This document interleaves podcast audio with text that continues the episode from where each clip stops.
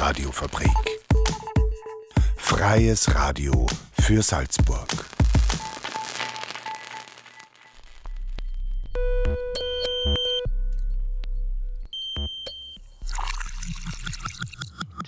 Unerhört. Der Infonahversorger auf der Radiofabrik. Jeden Donnerstag um 17.30 Uhr. radiofabrik.at slash unerhört.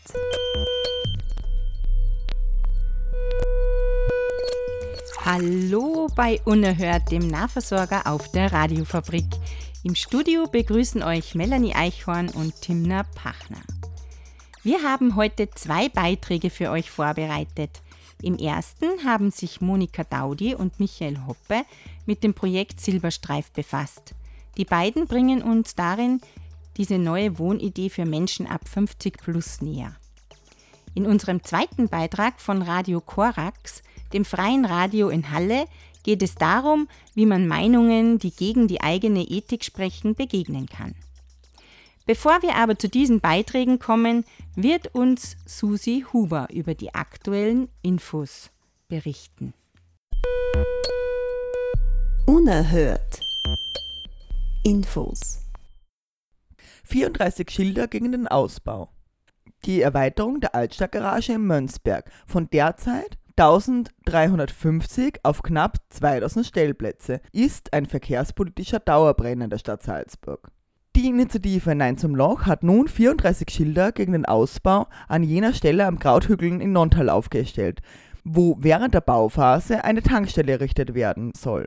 Die Bürgerinitiative wirft der Politik eine Kostenexplosion vor, spricht von vergoldeten Parkplätzen in Mönsberg, die nicht gegen den Verkehrsinfarkt in Stadt Salzburg helfen werden.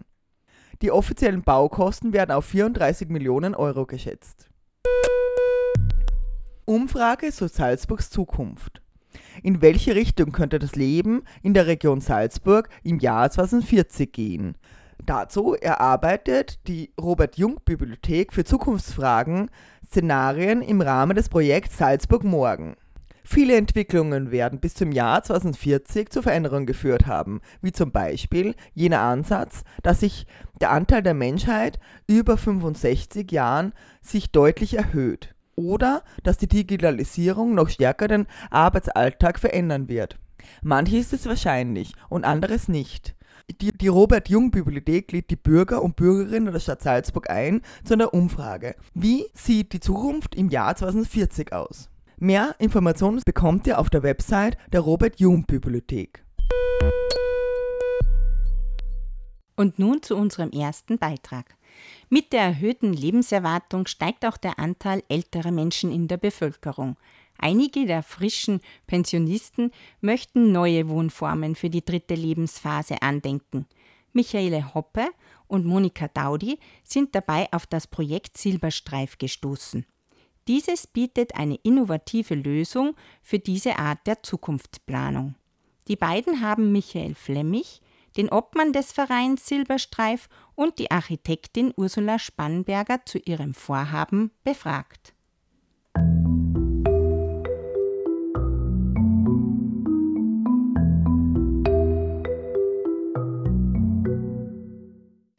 Hallo Monika. Hallo Micha. Wir sind jetzt beide in einem Alter, wo die Kinder aus dem Haus sind, die Pension schon sehr nahe rückt und wir Überlegungen anstellen, wie wir in Zukunft wohnen möchten. Nah beieinander und trotzdem eigenständig erscheint uns ideal. Da muss es doch noch etwas anderes geben als das Herkömmliche, haben wir zwei uns gefragt und sind auf den Verein Silberstreif gestoßen. Michael Flemmich macht sich schon seit gut sechs Jahren Gedanken zum Thema Wohnen im Alter. Anlass dazu waren Erfahrungen in der Verwandtschaft. Er hat miterlebt, dass hochbetagte Menschen schlussendlich ihre Wohnungen ohne Hilfe nicht mehr verlassen konnten, weil sie nicht barrierefrei waren habe mir das dann überlegt, wie ist das bei mir selber? Ich wohne auch im zweiten Stock. Möchte ich dann eigentlich so alt werden oder gibt es nicht irgendwie andere Möglichkeiten? Und ich habe mit vielen Freunden darüber gesprochen, Bekannten. Und irgendwann mal haben wir gesagt, okay, wir machen ein gemeinsames Treffen und wir versuchen uns dieser Geschichte ein bisschen anzunähern und schauen, was wir machen können. Also nachdem wir uns mehrere Modelle angeschaut haben oder wie das auch im Ausland ist oder wie das in Wien gemacht wird oder was für andere Modelle es gibt, haben wir einen Verein gegründet.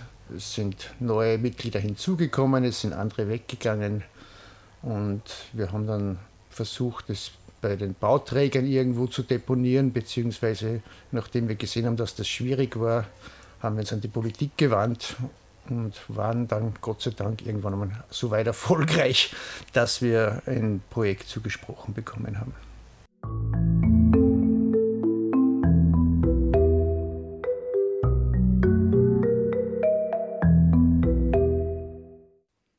Das Projekt Silberstreif Gemeinsam Wohnen 50 Plus wird nun nach einem Gemeinderatsbeschluss vom Februar 20 in der Siedlung im Dossenweg umgesetzt.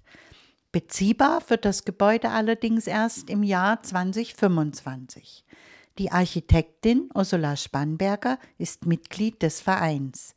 Sie hat sich allerdings bereits vor langer Zeit theoretisch an das Thema Wohnen im Alter angenähert, gemeinsam mit der Altersforscherin Sonja Schiff das Buch Jetzt das Wohnen für später planen, Babyboomer aufgepasst, veröffentlicht. Was ist wichtig, um sich diesem Thema zu nähern, haben wir sie gefragt. Ich sehe mich inzwischen vor allem als Beteiligungsexpertin. Und als Expertin für Beteiligung ist mir das Wichtigste oder auch der schönste Output von so Beteiligungsprozessen, dass die Menschen in ihre eigene Handlungsmacht kommen und ihr eigenes Potenzial wiederentdecken. Und wir haben diese Beratungen, die Sonja Schiff und ich gemacht haben, äh, zuerst für ein Pilotprojekt, für eine Studie des Landes, nie auf eine bestimmte Wohnform hin ausgerichtet. Aber natürlich waren uns diese Entwicklungen bekannt, die es vor allem in Wien und in Deutschland und äh, stark auch in Skandinavien gibt. Ein Begriff, dass Menschen wieder oft in eine Wohngemeinschaft ziehen. Also wieder sage ich, weil viele aus unserer Generation kennen diese Form ja schon aus der Studienzeit oder aus der Jugend. Ui, mit 60 wieder in eine Wohngemeinschaft ziehen, wo man sich in seinen Eigenheiten schon verfestigt hat. Kann das gut gehen, denkt man sich jetzt vielleicht. Aber keine Angst. Es geht um gemeinsames Wohnen, aber in separaten Wohnungen. Sind ganz normale Wohnungen aus dem sozialen Wohnbauprogramm der Stadt, äh, des Landes Salzburg, muss man eigentlich sagen, weil diese Wohnbaurichtlinien betreffen ja das ganze Land. Und es ist auch das ganze Haus so gestaltet, dass wenn es mit dem Verein nicht klappen sollte, alle Wohnungen auch einfach nach üblichen Kriterien vermietet werden können.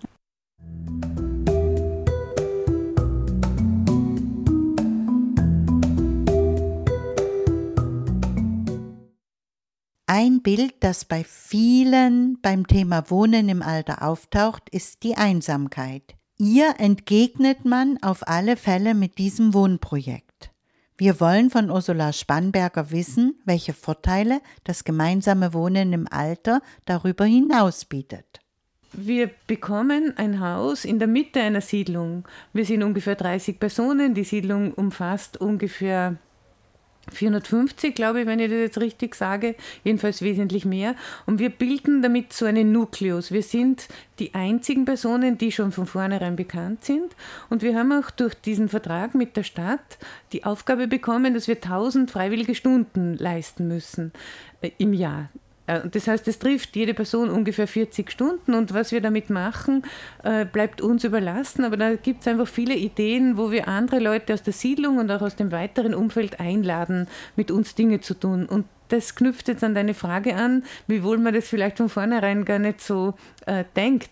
Aber es gibt Untersuchungen, dass gemeinsam Wohnen, sich gegenseitig ein bisschen zu helfen, vor allem auch, sage ich jetzt mal, in der Stimmungsmache oder in der, in der Atmosphäre, dass das sehr viel dazu beiträgt, dass man länger gesund bleibt und länger mhm. aktiv bleibt mhm. und viel weniger früh ähm, eben große Hilfen braucht. Mhm. Und ich denke, das ist ganz ein wichtiger Aspekt. Und vom Baulichen her trifft uns jetzt, das kann man schon so konkret sagen, in diesem Haus, mitten in dieser Siedlung, bekommen wir diese Voraussetzung im Erdgeschoss eine sogenannte gute Stube zu haben, wo wir auch die anderen Leute einladen können und im dritten Geschoss äh, ein Wohnzimmer nur für uns. Eben ein größerer Raum ist mit einer Küche, wo wir auch das Gemeinschaftsleben wirklich pflegen können.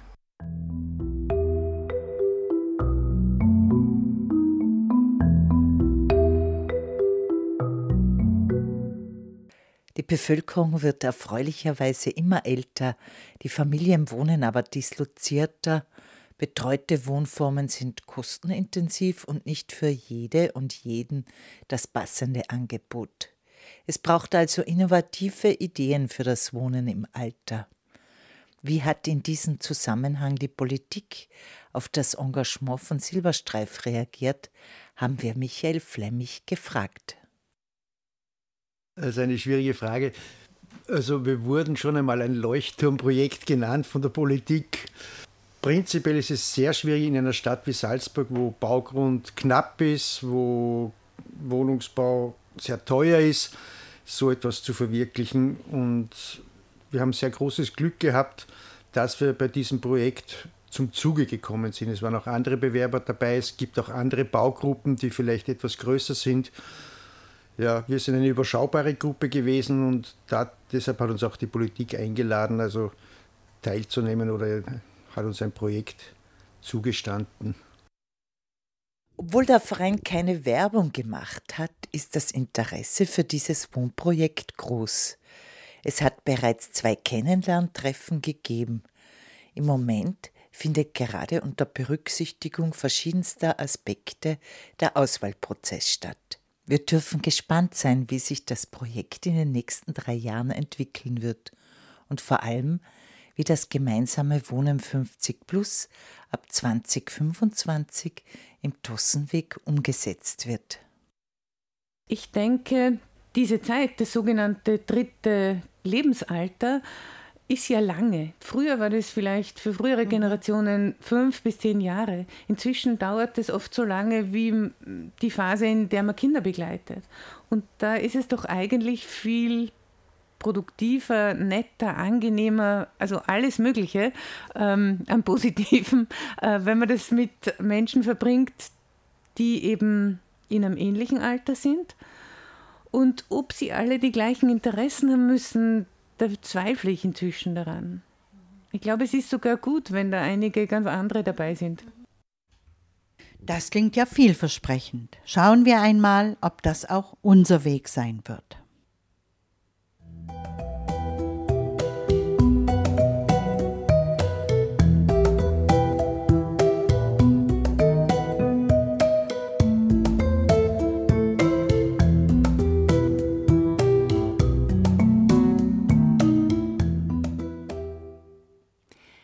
Das war ein Beitrag von Monika Daudi und Michaela Hoppe zum Projekt Silberstreif Gemeinsam Wohnen 50 Plus. Der Verein betreibt auch eine Website. Auf www.silberstreif.live könnt ihr nähere Informationen zu diesem Wohnprojekt finden. Unerhört. Der Infonahversorger auf der Radiofabrik radiofabrik.at slash unerhört. Weihnachten, das Fest der Ruhe, der Besinnlichkeit. Es sollte zumindest das Fest der Liebe sein. Vielleicht sogar Kerzen, ein Weihnachtsbaum. Einige bekommen Geschenke. Und oft gibt es ein festliches Essen. Vielerorts kommt man an den Feiertagen auch die Familie zusammen. Doch manchmal birgt das Fest der Liebe mit der lieben Verwandtschaft auch einiges an Konfliktpotenzial. So manches gemeinsame Festessen gleicht dann einem Schlagabtausch am Stammtisch. Nicht immer fallen dabei Kommentare, die mit denen, mit denen man ganz einverstanden ist. Ein sehr wahrscheinliches Thema zum Weihnachtsfest 2021 ist die Corona-Pandemie. Querdenker-Demos, Impfgegnerinnen, oder vielleicht sogar Verschwörungsmythen bilden ab, wie stark die Einstellungen zur Pandemie voneinander abweichen kann. Auch wenn es um Rassismus geht, wird es meist besonders heikel. Die Redaktion von Radio Korax, dem freien Radio in Halle, hat dazu mit einem Teammitglied vom Bündnis Aufstehen gegen Rassismus gesprochen. Sie bieten Seminare an, in denen man sich zu einem sogenannten Stammtischkämpfer bzw. einer Stammtischkämpferin ausbilden lassen kann. Maxi, du bist ja bei Aufstehen gegen Rassismus aktiv. In euren Seminaren bildet ihr sogenannte StammtischkämpferInnen aus. Das heißt also, ihr bringt Leuten bei, wie sie auf rechte Parolen reagieren können. Zu Beginn habt ihr euch ja dabei vor allem auf die AfD und ihre AnhängerInnen konzentriert. Inwiefern hat sich denn vielleicht die Corona-Pandemie auf euren Fokus oder auf eure Arbeit ausgewirkt? Wir haben uns damit viel beschäftigt im letzten Jahr auf verschiedenen Ebenen. Wir waren zum einen natürlich aktiv gegen die Mobilisierung von rechts auf der Straße im ganzen Bundesgebiet, aber auch hier in Berlin beispielsweise gegen die großen Aufmärsche im August und fanden das total wichtig, da auch ein öffentliches Zeichen zu setzen. Und auf der anderen Seite haben wir uns jetzt auch in den Seminaren ganz viel damit beschäftigt und tatsächlich auch einen neuen Schwerpunkt zum Thema Verschwörungsmythen und Antisemitismus ausgearbeitet. Einfach deshalb, weil wir den Eindruck hatten, dass das Thema im letzten Jahr sozusagen gemeinsam mit Corona in den Alltag vieler Menschen regelrecht hereingebrochen ist dass es plötzlich ganz nahe rückte und Kolleginnen oder im Freundeskreis oder in der Familie plötzlich wirre YouTube-Links äh, und abstruse Thesen geteilt wurden und es gerade viele Menschen umtreibt, wie man damit gut umgehen und gut kontern kann. Genau, auf den Punkt wollen wir auch gleich noch im ganz Besonderen eingehen. Wir wollen uns heute auf das Weihnachtsessen mit Verwandten konzentrieren, da das ja für einige bald ansteht.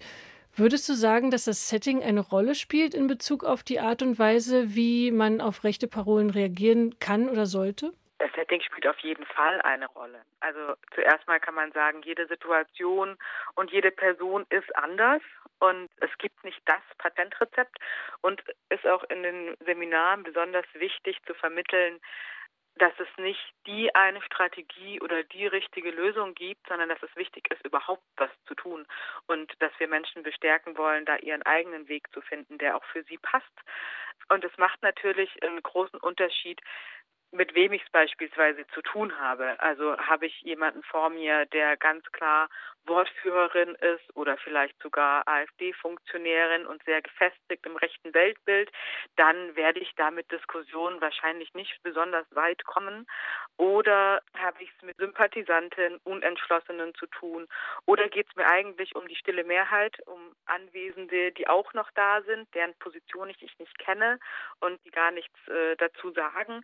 Also erstmal macht es total Sinn, sich klarzumachen, in welcher Situation befinde ich mich eigentlich, mit wem will ich diskutieren um wen geht es mir? Gibt es vielleicht Betroffene, die durch die Parolen, die geäußert werden, angegriffen werden? Und welche Ziele habe ich eigentlich? Also will ich gerade jemanden schützen? Will ich einfach ein Stoppsignal setzen und meinen Widerspruch kundtun? Oder sehe ich eine Chance, in der Diskussion mein Gegenüber auch zu überzeugen und da in einen Dialog zu kommen? Also es macht auf jeden Fall einen Riesenunterschied. Und weil du gerade das, das Thema Weihnachtsessen angesprochen hast, es macht natürlich auch einen großen Unterschied oder es ist sehr relevant, in welcher Beziehung ich zu meinem Gegenüber stehe. Ist es eine fremde Person auf der Straße, mit der ich nichts zu tun habe und mit der ich auch einfach im Streit auseinandergehen kann und mich gegen Rassismus positioniert habe, beispielsweise, ohne dass daraus irgendwas folgt? Oder ist es eine Person, die mir nahe steht, die mir wichtig ist, wo ich vielleicht auch Angst habe vor einem großen Streit oder vor einem Konflikt oder wo ich in einem Abhängigkeitsverhältnis stehe? Das macht auf jeden Fall einen großen Unterschied. Die Hürden sind andere. Aber die Chancen sind auch andere, wenn ich beispielsweise ein Vertrauensverhältnis zu der Person habe und eine emotionale Ebene, mit der man ja auch arbeiten kann, ne? wo man auch eigene Emotionen thematisieren kann, auch mal sagen kann, hey, es macht mich total traurig, wenn du sowas sagst, das macht mich wütend, das will ich nicht hören. Also es macht auf jeden Fall einen großen Unterschied und es macht Sinn, sich darüber Gedanken zu machen. Wen habe ich vor mir, in welcher Situation befinde ich mich und was ist mein Ziel in dieser Situation. Wir können das Setting ja jetzt mal so ein bisschen illustrieren. Ich sitze mit meiner Familie oder vielleicht der Familie von einer Bezugsperson von mir beim Weihnachtsessen und plötzlich packt wir ihn mal Onkel Willi, eine Aussage aus, die meinem Empfinden völlig widerspricht. Und Onkel Willi ist mir jetzt nicht so nah, dass ich ihn jetzt ständig sehen würde, weil dann wäre ich ja vielleicht schon darauf vorbereitet, dass der manchmal Dinge sagt, mit denen ich vielleicht nicht ganz einverstanden bin, sondern Onkel Willi sehe ich vielleicht zweimal im Jahr oder vielleicht mal bei einem runden Geburtstag. Und er ist mir vorher eigentlich gar nicht so super unangenehm aufgefallen, aber ganz nah ist er mir auch nicht. Wie gehe ich denn jetzt gut in so ein Konfrontationsgespräch rein? Also wichtig ist auf jeden Fall, es nicht einfach stehen zu lassen. Ne? Weil dann ist Schweigen im Zweifelsfall Zustimmung und diese diskriminierende Parole oder was Onkel Willi da eben geäußert hat, bleibt einfach so im Raum hängen. Es macht auf jeden Fall Sinn, gerade wenn es so eine Irritation gibt und so eine Überraschung, das auch zu thematisieren und zu sagen, hey, überrascht mich jetzt aber, das von dir zu hören, das finde ich problematisch, weil, das am besten auch begründen und erstmal, ja, erstmal ansprechen, erstmal widersprechen, vielleicht auch ohne sofort den riesen Streit vom Zaun zu brechen, sondern erstmal nachzufragen, hey, was hat es damit auf sich? Meinst du das wirklich? Sich vielleicht auch an die anderen wenden. Findet ihr das nicht auch eine schwierige Aussage? Und da mal vorzufühlen, in welche Richtung es sozusagen gehen könnte wenn sich dann rausstellt, okay, das ist gerade keine unbedachte Äußerung und Onkel Willi nutzt diese Hintertür nicht, die ich ihm da gerade aufmache, dann kann es schon sein, dass es unumgänglich ist, irgendeiner Form zu benennen, hey, das ist gerade rassistisch, was hier geäußert wird, dagegen wende ich mich oder ist es sexistisch oder antisemitisch oder wie auch immer, damit bin ich nicht einverstanden und dann kommt es auch ein bisschen drauf an, wie sind die eigenen Ressourcen, habe ich gerade die Zeit und die Nerven und ist die Stimmung so, dass ich mich hier auf ein äh, größeres Gespräch einlassen kann. Dann kann man das tun. Man kann aber auch sagen, hey, ich möchte sowas nicht hören, lass uns bitte über was anderes sprechen. Auch sowas kann legitim sein. Ich habe dann den Widerspruch geäußert und versucht sozusagen die Situation in irgendeiner Form zu beenden. Eine Möglichkeit ist auch immer in solchen Situationen ein Gespräch zu verschieben und auf ein Vier-Augen-Gespräch zuzuarbeiten. Das kann Sinn machen, weil dann diese Bühne weg ist und der Druck weg ist und man in einem eins zu eins Gespräch nochmal versuchen kann, herauszufinden, was hat es jetzt eigentlich damit auf sich, was sind vielleicht dahinterliegende Probleme, haben wir da noch irgendwie eine gemeinsame Grundlage. Wir wollen uns ja in unserem Gespräch heute vor allem auf Mythen konzentrieren, die sich um das Coronavirus ranken, beziehungsweise um die Pandemie ranken. Und viele dieser Corona-Mythen sind ja in ihrem Kern rassistischer Natur. Und zu Beginn der Pandemie wurde ja zum Beispiel oft gesagt, eine ganz bestimmte Personengruppe sei eben schuld an dem Vorkommen des Coronavirus. Entweder weil sie zum Beispiel Fledermäuse gegessen hätten oder weil sie das Virus in einem Labor gezüchtet hätten und es von dort verbreitet wurde. Also um mal konkret auf solche Aussagen einzugehen, wie reagiere ich denn zum Beispiel auf diese sehr aufgeladene rassistische Aussage? Ja, ich würde sagen, da gibt es verschiedene Wege, die ich wählen kann. Also zunächst mal kann ich natürlich einfach widersprechen und sagen, niemand ist schuld an Corona. Diese Schuldfrage führt zu nichts. Lass uns lieber nach Erklärungen suchen, anstatt gegen angebliche Schuldige zu hetzen. Es macht auf jeden Fall auch Sinn, die Konsequenzen von Rassismus aufzuzeigen und sich mit Betroffenen zu solidarisieren. Also antiasiatischer Rassismus, um den es ja in diesem Fall jetzt geht, hat im Frühjahr im, im Zuge der Pandemie weltweit zu Beschimpfungen, Ausgrenzungen und körperlichen Angriffen gegenüber asiatisch gelesener Menschen geführt. Viele haben sich auch in Deutschland aus Angst vor Anfeindungen kaum noch auf die Straße getraut. Ähm, und haben sich dagegen gewehrt und betont, ich bin kein Virus, sondern ein Mensch und sich da zu solidarisieren und zu sagen, hey, das Virus, das trifft uns alle und ich wehre mich gegen rassistische Hetze, kann auf jeden Fall sehr sinnvoll und wichtig sein. Darüber hinaus wenn mein Gegenüber offen dafür ist, kann es Sinn machen, zu versuchen aufzuklären und vielleicht auch gemeinsames Recherchieren anzubieten. Also zu sagen, was weiß man eigentlich über den aktuellen Stand der Wissenschaft zu diesem Virus? Woher kommt es? Wie wurde es auf den Menschen übertragen? Und dann wird man ganz schnell darauf stoßen, dass es nicht geklärt ist, wie das Virus genau auf den Menschen übertragen wurde. Es macht aber Sinn, generell sich hier nicht in Details zu verlieren, sondern eher auf das Weltbild zu fokussieren, das dahinter steht und rassistische Hetze zurückzuweisen. Neben solchen rassistischen Aussagen gibt es dann ja auch wiederum Menschen, die die Ernsthaftigkeit der Lage anscheinend immer noch nicht so richtig erkannt haben und die die Gefährlichkeit des Virus auch gänzlich unterschätzen. Also ich habe zum Beispiel oft Aussagen gehört wie ja, das Virus ist ja gar nicht so gefährlich und an der Grippe sterben ja viel mehr Menschen jedes Jahr und gefährdet sind ja dann eh nur alte oder sowieso schon geschwächte Leute. Also ne, zum einen quasi kommt es zu so einer Verharmlosung des Virus und dann aber auch zu so Aussagen wie, dass das Ganze ja so eine Art natürliche Auslese sei. Also da wird sich dann auf so eine sozial-darwinistische Ansicht gestützt, so nach dem Motto, der oder die Stärkere überlebt. Wie reagiere ich denn auf sowas? Ich finde, du hast es gerade schon angesprochen, ne? also diesen, diesen sozial-darwinistischen Kern zu benennen und zu sagen, hey, ich finde das total zynisch, wenn du sagst, nur in Anführungszeichen ähm, sowieso schon Geschwächte und Alte sterben. Na, das ist doch schlimm genug. Ich möchte, dass niemand daran stirbt oder so wenig wie möglich und deswegen vertraue ich auf wissenschaftliche Erkenntnisse, die sich derzeit auch mal ändern können, weil wir am Anfang stehen, diese Krankheit zu erforschen. Aber es kann ja kein Weg sein, all die seriösen WissenschaftlerInnen, die ganz klar sagen, das Virus ist gefährlicher als eine Grippe, es ist tödlicher, wir sehen es an den aktuellen Zahlen, das alles in den Wind zu schießen und damit Menschenleben zu gefährden.